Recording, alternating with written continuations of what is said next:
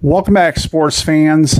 In this segment, I'll go over the injury report for both teams. For the Lions, cornerback Emmanuel Moseley is out with a knee injury, and for the Chiefs, tight end Travis Kelce is questionable with a hyperextended knee.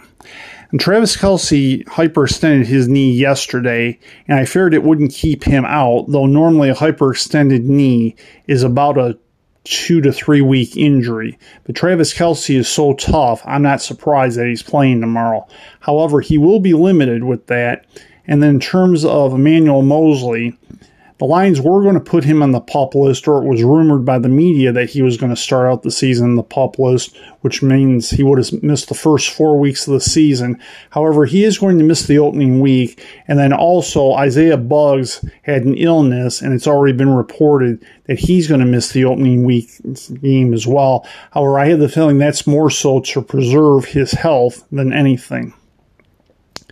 But I'll have more on that a little bit later on. In the next segment, I will go over Jared Goff's career against the Chiefs, as well as Patrick Mahomes' career against the Lions. Stay tuned to the Detroit Lions tomorrow on Ed Sports Channel.